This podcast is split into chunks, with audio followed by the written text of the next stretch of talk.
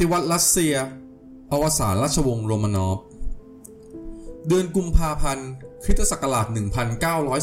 1917 ฝูงชนจำนวนมหาศาลได้ทำการประท้วงและก่อการจลาจลไปทั่วทั้งประเทศรัสเซีย จนรัฐบาลไม่สามารถปราบปรามได้อีกต่อไป ส่งผลให้พระเจ้าซาร์นิโคลัสที่สองตัดสินใจสละราชสมบัติ แต่กลับไม่มีผู้สืบทอดต่อทำให้บัลลังก์ว่างลง สิ้นสุดราชวงศ์โรมานอฟ และภายหลังพระเจ้าซาร์นิโคลัสที่สองครอบครัว รวมถึงเชื้อพระวงศ์อีกหลายท่าน ก็ถูกสังหารอย่างโหดเหี้ยม และนี่คือเรื่องราวที่มาที่ไปของการปฏิวัติรัสเซีย จนทำให้สิ้นสุดราชวงศ์โรมานอฟ เชิญรับฟังครับ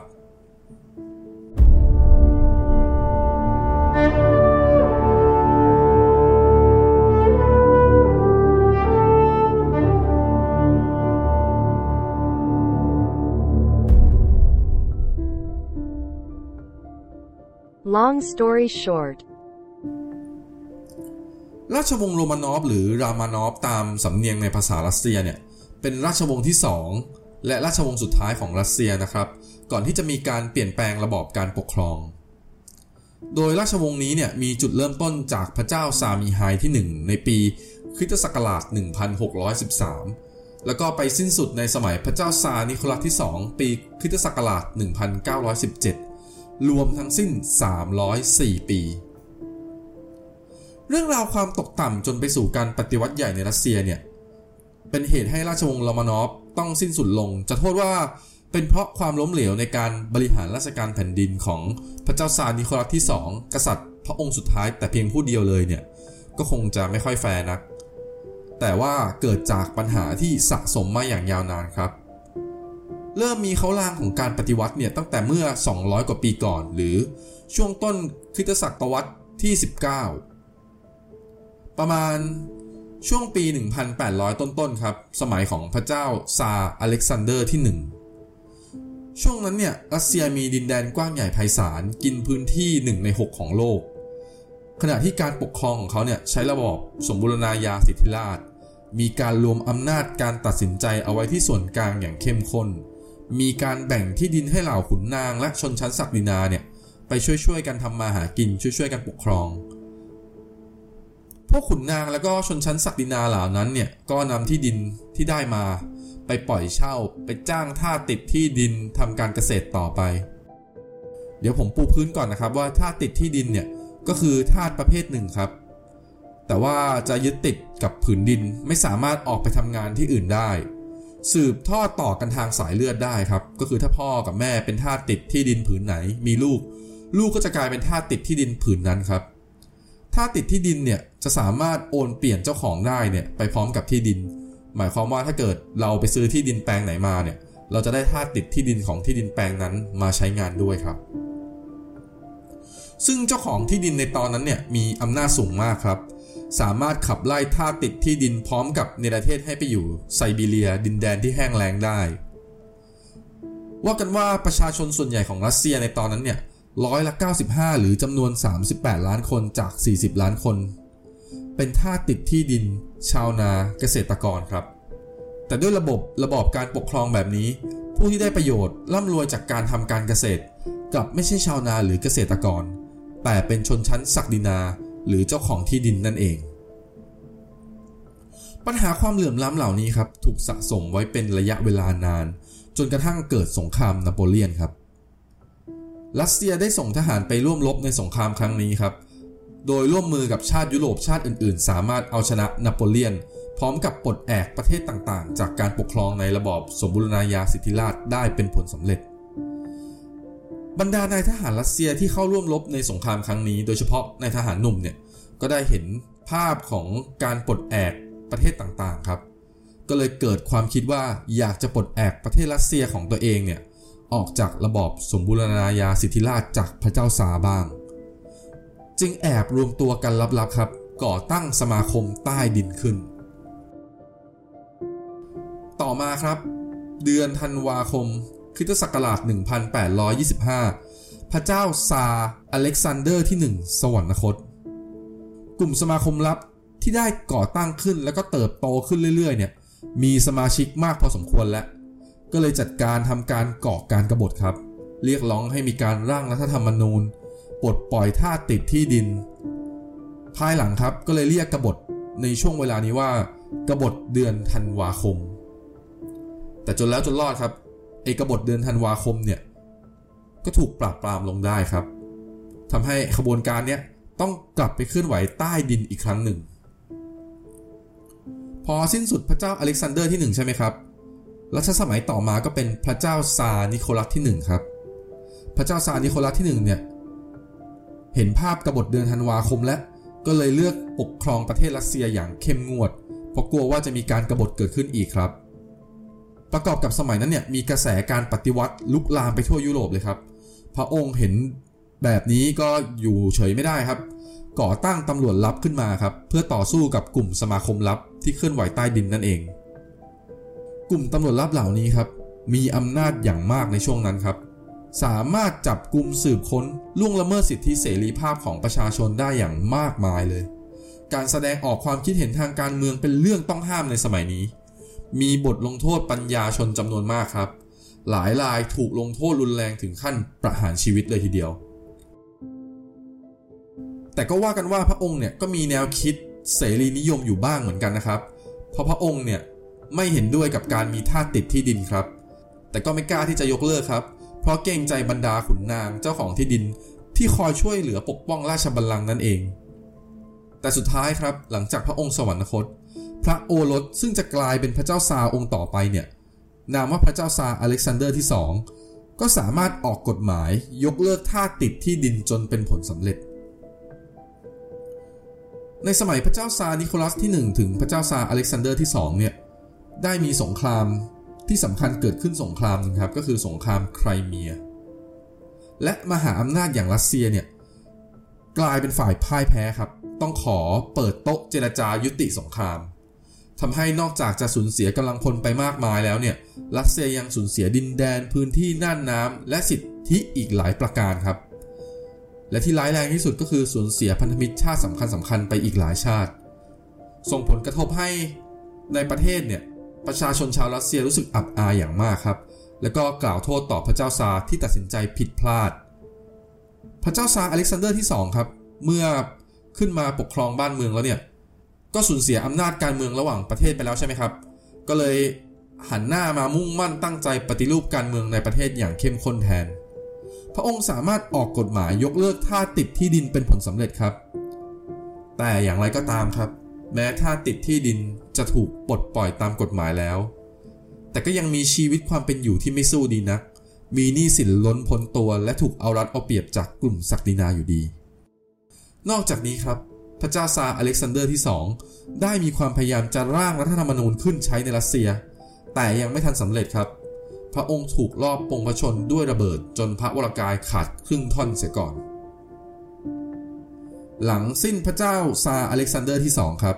พระเจ้าซาร์อเล็กซานเดอร์ที่ 3 พระราชโอรสขึ้นครองราชย์ต่อ เนื่องจากเห็นพระราชบิดาเนี่ยถูกลอบปลงพระชนม์ใช่ไหมครับ ก็เลยดำเนินนโยบายปกครองประเทศอย่างเข้มงวด ตามแบบของพระเจ้าซาร์อเล็กซานเดอร์ที่ 1 เนื่องจากตลอดรัชสมัยของพระองค์เนี่ยไม่มีสงครามหรือเหตุการณ์สำคัญสำคัญ ประกอบกับพระองค์ครองราชย์สั้นๆ เพียงแค่ 13 ปีครับ จึงไม่มีเรื่องราวในสมัยของพระองค์มากนัก พระองค์สิ้นพระชนจากโรคประจำตัวครับ มกุฎราชกุมารของพระองค์ขึ้นครองราชย์ต่อนามว่า พระเจ้าซาร์นิโคลัสที่ 2 โดยขึ้นครองราชย์ตั้งแต่วัย 26 ปีครับ ระเจ้าซานิโคลัสที่ 2 ถือเป็นพระสหายของรัชกาลที่ 5 ครับ สมัยที่ยังไม่ได้ขึ้นครองราชเนี่ย เคยเสด็จเยือนกรุงเทพมหานครก่อนด้วย ก่อนที่ภายหลังรัชกาลที่ 5 เนี่ย เสด็จประพาสยุโรปก็ได้ไปเยี่ยมเยือน พระเจ้าซานิโคลัสที่ 2 เช่นกัน สมัยที่พระเจ้าซานิโคลัสที่ 2 มาเยี่ยมเยือนกรุงเทพเนี่ย ก็ได้เดินทางไปไซงอน แล้วก็ไปญี่ปุ่นต่อครับ ตอนที่ไปญี่ปุ่นเนี่ย ก็เจอชาวญี่ปุ่นคนหนึ่งครับ เอาดาบซามูไรมาฟันครับ หมายจะรอบปงพระชน แต่พระองค์ก็สามารถรอดมาได้ครับ แต่แม้จะรอดมาได้ก็ตามครับ ก็เกิดแผลยาวถึง 9 เซนติเมตรทำให้พระองค์เนี่ย ไม่ชอบชาวญี่ปุ่นตั้งแต่ตอนนั้นครับ แล้วก็เรียกเหยียดชาวญี่ปุ่นว่าเป็นพวกลิง เรื่องราวที่ชาวรัสเซียเนี่ยไม่พอใจพระเจ้าซาร์นิโคลัสที่2เนี่ย เริ่มมาจากงานพิธีราชาพิเศษเลยครับ งานพิธีราชาพิเศษของพระเจ้าซาร์นิโคลัสที่ 2 จัดขึ้นที่กรุงมอสโกใช่ไหมครับ มีการประกาศแจกสิ่งของที่ระลึก เป็นการเฉลิมฉลองทำให้มีคนหลั่งไหลมากันมืดฟ้ามัวดินครับ ว่ากันว่ามีประชาชนมากันถึง 4-5แสนคนเลย ด้วยความที่ประชาชนมากันเยอะแออัดใช่ไหมครับ เกิดการเหยียบกันตายครับ มีผู้เสียชีวิตกว่า 1,000 คน ในวันราชาพิเศษวันเนี้ย ตอนเย็นในวันราชาพิเศษนี่เองครับ พระเจ้าซานิโคลัสก็ยังจัดงานเลี้ยงอย่างยิ่งใหญ่เชิญแขกคนสำคัญมามากมายครับ สร้างความไม่พอใจให้กับประชาชนครับว่าเอ๊ะ วันนี้มีคนตายกว่าพันคนนะ ยังมีอารมณ์เฉลิมฉลองอีกเหรอ สมัยของพระองค์ครับ ได้มีความพยายามขยายอำนาจและอิทธิพลของรัสเซียไปทั่วครับ แต่ก็ไม่ประสบความสำเร็จนะทำให้พระองค์ยิ่งไม่เป็นที่ชื่นชอบของประชาชน และสิ่งที่ทำให้ชาวรัสเซียรับไม่ได้อย่างที่สุดเลยก็คือ เมื่อปีคริสต์ศักราช 1904 ครับ รัสเซียได้พยายามขยายอิทธิพลไปทางตะวันออก ก็เลยไปเช่าท่าเรือปอร์ตอาร์เธอร์ บนคาบสมุทรเหลียวตงของจีน ไว้เพื่อทำการค้าขายครับ ต่อมาก็เลยเกิดการพิพาทกับญี่ปุ่นครับ เพราะญี่ปุ่นกลัวว่ารัสเซียจะไปควบคุมจีนแล้วก็ยึดเกาหลีทำให้ญี่ปุ่นตัดสินใจโจมตีกองเรือรัสเซียที่เมืองปอร์ตอาร์เธอร์แห่งนี้แบบสายฟ้าแลบ สุดท้ายก็เลยเกิดสงครามน่านน้ำระหว่างรัสเซียกับญี่ปุ่นครับ รัสเซียตัดสินใจขนเรือรบที่อยู่คาบสมุทรบอลติกทางทิศตะวันตกครับ วิ่งอ้อมมากว่า 9,000 กิโลเมตร เข้าช่องแคบซูชิมะทำให้ทหารต่างอ่อนล้าครับ สุดท้ายก็จบลงด้วยการที่เรือรบอันยิ่งใหญ่ของรัสเซียหลายสิบลำครับ พอแล่นเข้าช่องแคบซูชิมะของญี่ปุ่นใช่ไหมครับ เนื่องจากช่องแคบแห่งเนี้ยทำให้ขบวนเรือรัสเซียเนี่ยขับไปได้แบบทีละลำทีละลำแบบเข้าแถวตอนลึกครับ พอเข้าช่องแคบแห่งนี้ก็ถูกกองทัพเมจิของญี่ปุ่น ระดมยิงอย่างไม่ยากเย็น ระหว่างที่สงครามรัสเซียญี่ปุ่นจะรู้ผลแพ้ชนะชัดเจนเนี่ยประชาชนรัสเซียจำนวนมาก ไม่เห็นด้วยกับสงครามครั้งนี้ครับ ประกอบกับชนชั้นแรงงานทั้งหลาย ไม่พอใจในสวัสดิการแรงงานที่ตนเองได้รับ จึงรวมตัวกันประท้วงครับ ผู้นำการประท้วงนี้ก็คือบาทหลวง กลุ่มผู้ประท้วงเนี่ยได้ทำหนังสือและมุ่งหน้าไปพระราชวังฤดูหนาวครับ เพื่อยื่นดีกาต่อพระเจ้าซา ในหัวก็คิดว่าแค่ไปยื่นข้อเรียกร้องแล้วทางพระเจ้าซาหรือพระราชวังเนี่ยจะส่งคนมารับหนังสือ แล้วพวกเขาก็จะกลับ แต่เหตุการณ์กับตาลปัดครับ เมื่อไปถึงหน้าพระราชวัง กลับถูกกลุ่มทหารระดมยิงใส่ฝูงชน จนมีคนตายหลายร้อยคนครับ ภายหลังเรียกเหตุการณ์นี้ว่าวันอาทิตย์นองเลือดหรือ Bloody Sunday ความพ่ายแพ้ต่อญี่ปุ่นครับ สร้างความอัปยศให้กับชาวรัสเซียเป็นอย่างมาก เพราะนอกจากสงครามครั้งนี้เนี่ยต้องใช้เงินทองอย่างมหาศาลในการทำสงคราม และชาวบ้านก็ไม่เข้าใจครับว่าพวกเขาจะได้อะไรจากการทำสงครามนี้หนำซ้ำยังไปลบแพ้กลับมาอีก ยิ่งทำให้ความนิยมในตัวพระเจ้าซาลดลงอย่างหวบภาพเลย ประกอบกับขุนนางท่านหนึ่งในช่วงนั้นเนี่ยมีความพยายามจะร่างกฎหมายปฏิรูปที่ดิน เพื่อลดความเหลื่อมล้ำแต่ยังไม่ทันเสร็จครับ ขุนนางท่านนั้นก็ถูกลอบสังหารไปอีก สร้างความเสื่อมศรัทธาให้กับประชาชนเป็นอย่างมาก ช่วงกลางศตวรรษที่ 19 ครับ ได้กำเนิดแนวคิดลัทธิมาร์กแนวคิดเกี่ยวกับการปฏิวัติชนชั้นขึ้น เริ่มแรกยังไม่ค่อยเป็นที่นิยมพูดถึงครับ แต่ว่าช่วงปลายศตวรรษที่ 19 เนี่ย ช่วงที่ทำสงครามกับญี่ปุ่นแล้วพ่ายแพ้นี่แหละ ประชาชนเริ่มมองไม่เห็นหนทางที่จะทำให้ชีวิตพวกเขาดีขึ้นละทำให้แนวคิดเรื่องการปฏิวัติรัสเซีย ยกเลิกระบอบสมบูรณาญาสิทธิราชถูกโหมกระพือ และพูดถึงกันอย่างแพร่หลายในหมู่ประชาชน แม้ภาครัฐจะทำการปราบปรามอย่างไรก็ตาม ก็ไม่สามารถหยุดการเติบโตของขบวนการเหล่านี้ได้ พระเจ้าซาร์นิโคลัสที่ 2 เริ่มเห็นเขาลางแล้วว่า การลุกคือประท้วงต่อต้านพระองค์เนี่ย เริ่มขยายวงกว้างมากขึ้นเรื่อยๆ มีการนัดหยุดงานอยู่บ่อยครั้ง หลากหลายสาขาอาชีพ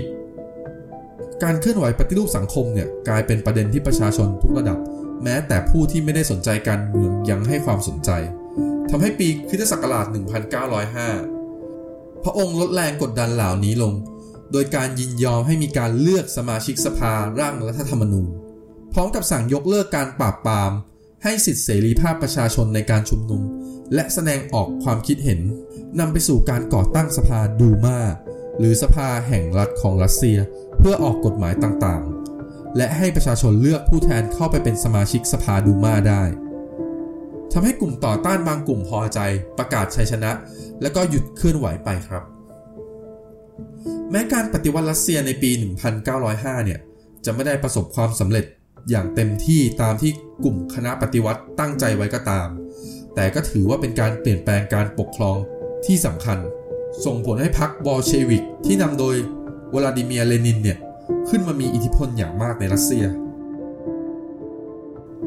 สภาดูมาที่ได้จัดตั้งขึ้นเนี่ยดำเนินการไปไม่ราบรื่นเท่าไหร่นะครับ มีการตั้งตั้งยุบยุบอยู่หลายรอบ จนพระเจ้าซาเนี่ยสามารถแก้ไขกฎหมาย แต่งตั้งคนของพระองค์เข้าไปอยู่ในสภาดูมาได้เป็นผลสำเร็จ สภาดูมาจึงสามารถมีอายุที่ยาวนานได้ พระเจ้าซานิโคลัสที่2เนี่ยมีพระราชธิดาอยู่แล้ว 4 พระองค์ครับ แต่ด้วยประเพณีสมัยนั้นการไม่มีพระราชโอรสไว้สืบบัลลังก์เลยเนี่ยจะทำให้บัลลังก์ไม่มั่นคง แต่สุดท้ายครับ บุตรคนที่ 5 ก็ได้เป็นพระราชโอรสสมใจ นามว่าอเล็กเซย์แต่อเล็กเซย์กลับป่วยเป็นโรคเลือดไหลไม่หยุดหรือฮิโมฟิเลีย พระราชินีหรือที่ชาวรัสเซียเรียกกันว่าซารีนาพยายามหาวิธีรักษาทุกวิธีก็ไม่ได้ผลครับ จนปีคริสต์ศักราช 1912 ก็เลยให้นางสนองพระโอษฐ์นางหนึ่ง ไปเชิญนักบวชจากไซบีเรีย นามว่า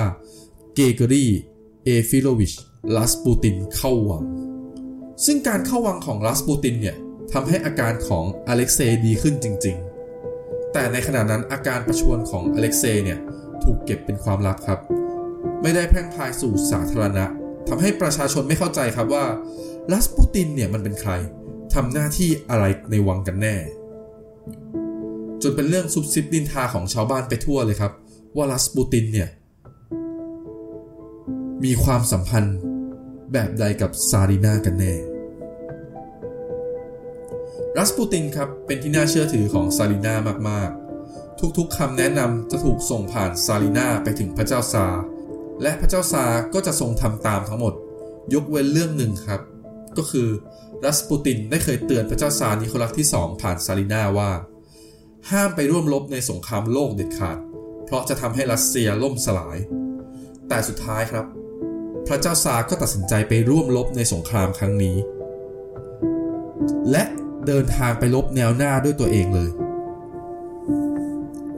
สงครามโลกครั้งที่ 1 เริ่มต้นในปีคริสตศักราช 1914 รัสเซียได้เข้าร่วมรบสงครามครั้งนี้ครับ โดยต่อสู้กับฝ่ายเยอรมัน การที่พระเจ้าซาออกไปนำทัพด้วยพระองค์เองเนี่ยทำให้กิจการภายในถูกดูแลโดยซารินาซึ่งซารินาก็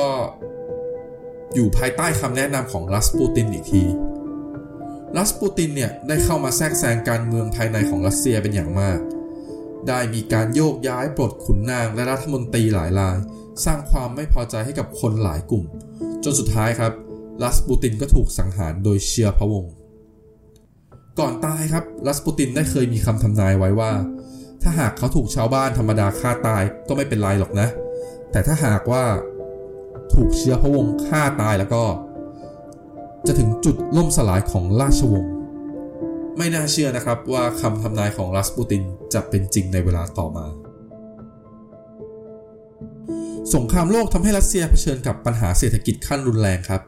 ราคาอาหารและพลังงานถีบตัวสูงขึ้นหลายเท่า เพราะคนต้องออกไปเป็นทหารใช่ไหมครับ ที่ดินก็ถูกปล่อยลกล้างว่างเปล่า ผลผลิตก็เลยตกต่ำประกอบกับช่วงนี้ครับคริสตศักราช1916 สงครามโลกยังไม่ทันจบเลยครับ รัสเซียเริ่มเพลียงพำพ่ายแพ้ให้กับออสเตรียพันธมิตรของเยอรมัน จนสูญเสียทหารไปกว่า 5 ล้านคน สร้างความไม่พอใจให้กับประชาชนเพิ่มเข้าไปอีก จนนำไปสู่การประท้วง และการปฏิวัติเดือนกุมภาพันธ์ในที่สุด การปฏิวัติที่ถูกพูดถึงมากที่สุดของรัสเซียก็คือ การปฏิวัติเดือนกุมภาพันธ์ปีคริสตศักราช1917 ฝูงชนจำนวนมหาศาลได้ทำการประท้วงและจลาจลไปทั่วทั้งประเทศรัสเซีย มีการนัดหยุดงานทำลายสถานที่ราชการป้นสะดมร้านค้า เริ่มแรกเนี่ยพระเจ้าซาเลือกที่จะใช้กำลังปราบปราม จนสถานการณ์บานปลายครับ ไม่สามารถควบคุมได้อีกต่อไปทำให้สภาดูมาเนี่ยกราบทูลให้พระเจ้าซาสละราชสมบัติ และในวันที่ 1 มีนาคม คริสตศักราช 1917 พระเจ้าซานิโคลัสที่ 2 ได้ตัดสินใจสละราชสมบัติในที่สุด และจัดตั้งรัฐบาลเฉพาะการขึ้นมาบริหารประเทศ วันต่อมาเลยครับ วันที่ 2 มีนาคมคริสตศักราช 1917 พระองค์ได้ตัดสินใจมอบบัลลังก์ให้แก่อเล็กเซย์ครับ พระราชโอรส แต่ในวันเดียวกันครับ ก็เกิดเปลี่ยนพระไทย มอบให้พระอนุชานามว่าไมเคิลแทน แต่พระอนุชาครับเห็นว่าการสืบต่อราชบัลลังก์ของพระองค์เนี่ยอาจจะไม่ปลอดภัยครับ จึงตัดสินใจปฏิเสธไป การปฏิเสธของพระอนุชาไมเคิลเนี่ยทำให้บัลลังก์ว่างลง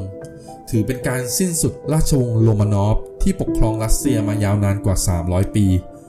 และยังเป็นการสิ้นสุดจักรวรรดิรัสเซีย กลายเป็นสาธารณรัฐชั่วคราวอีกด้วย ภายหลังการสละราชสมบัติของพระเจ้าซาร์นิโคลัสที่ 2 พระองค์ซาลีนาโอรสและธิดาอีก 5 พระองค์รวม 7 พระองค์เนี่ย ได้ถูกควบคุมตัวและกักบริเวณให้อยู่แต่ภายในที่พัก โดยมีการย้ายที่ควบคุมตัวไปตามเมืองต่างๆครับ เพื่อไม่ให้สามารถช่วยเหลือได้ ต่อมาครับเดือนตุลาคมปีคริสตศักราช 1917 ระหว่างที่การเมืองรัสเซียยังไม่นิ่งเนี่ยพรรคบอลเชวิก ที่นำโดยวลาดิเมียร์เลนินเนี่ยได้ทำการปฏิวัติยึดอำนาจ และเมื่อเลนินขึ้นมามีอำนาจใช่ไหมครับ การควบคุมตัวพระเจ้าซาร์นิโคลัสที่ 2 ครอบครัว และพระบรมวงศานุวงศ์ก็เปลี่ยนไปครับ ทัศนคติเริ่มไม่ดีแล้วเริ่มไม่อยากเก็บไว้ เพราะกลัวว่าจะเป็นหอกข้างแคร่เดือนมิถุนายนปีคริสต์ศักราช 1918 ไมเคิล พระอนุชาของพระเจ้าซาร์นิโคลัสที่ 2 ที่เคยปฏิเสธบัลลังก์ ถูกนำไปสังหาร วันที่ 16 กรกฎาคม ปีคริสต์ศักราช 1918 ณ เมืองเยคาเตรินเบิร์ก ตอนในของรัสเซีย ซึ่งถือว่าเป็นรัสเซียที่อยู่สุดขอบฝั่งยุโรป สถานที่แห่งนี้ครับกลายเป็นสถานที่กักบริเวณสุดท้ายของพระเจ้าซาร์นิโคลัสที่ 2 และครอบครัวรวม 7 ชีวิต เพื่อหลีกเลี่ยงปัญหาการที่กองทัพขาวอาจจะ บุกมาช่วยเหลือราชวงศ์และฟื้นฟูระบอบสมบูรณาญาสิทธิราชอีกครั้งได้ เลนินได้มีคำสั่ง ให้กลุ่มนายตำรวจลับเชกาปลุกพระเจ้าซาและครอบครัวกลางดึก ให้ลงมาชั้นใต้ดินครับ โดยบอกว่าให้มารวมตัวเรียงหน้ากระดานกันนะ เพื่อจะมาถ่ายรูปรวม พอทุกพระองค์รวมตัวกันเสร็จเรียบร้อยแล้ว จากนั้นครับหน่วยสังหารก็ได้เข้ามา ระดมยิงสมาชิกครอบครัวทั้ง 7 103 นัด จนเสียชีวิต ลองคิดดูนะครับ กระสุน 103 นัดกับ 7 คนเนี่ย จะโดนเฉลี่ยแล้วคนละกี่นัด จากนั้นครับก็ได้นำศพทั้ง 7 เนี่ย ออกไปนอกเมืองบริเวณเมืองล้างในป่า พร้อมกับการจัดการเผาและเอาน้ำกรดลาดทำลายศพ สาเหตุที่ทำแบบนี้ก็เพราะว่ากลัวว่าจะถูกเจอ และนำกลับมาใช้เป็นสัญลักษณ์ในการต่อสู้ของกลุ่มนิยมกษัตริย์นั่นเอง เหตุการณ์หลังจากนี้ครับ พระบรมวงศานุวงศ์ต่างๆ ก็ถูกสังหารอย่างโหดเหี้ยมตามๆกันไป